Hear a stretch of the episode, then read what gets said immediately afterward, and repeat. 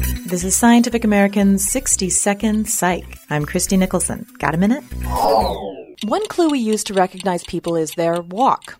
Past studies show that we can discern gender, mood, personality, just by watching an animated point figure, meaning points of light marking joint positions on knees, elbows, hips, etc.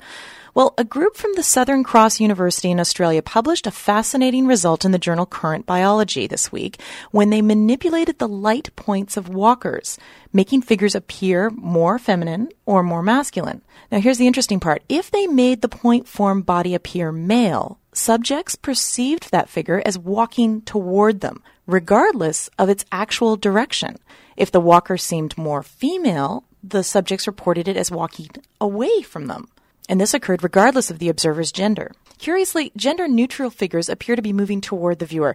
It was only when walkers had characteristics consistent with being female did the observers begin to perceive them more often as facing away. The researchers speculate evolutionary factors are at work. A male figure, they say, might best be perceived as approaching to allow the observer to prepare to flee or fight. Similarly, especially for infants, the departure of females might signal a need to act.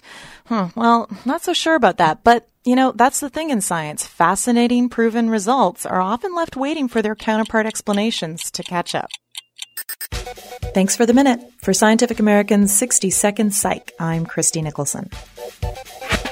60 Second Psych is sponsored by Worth Publishers, the leading educational publisher in psychology. Visit them at www.worthpublishers.com.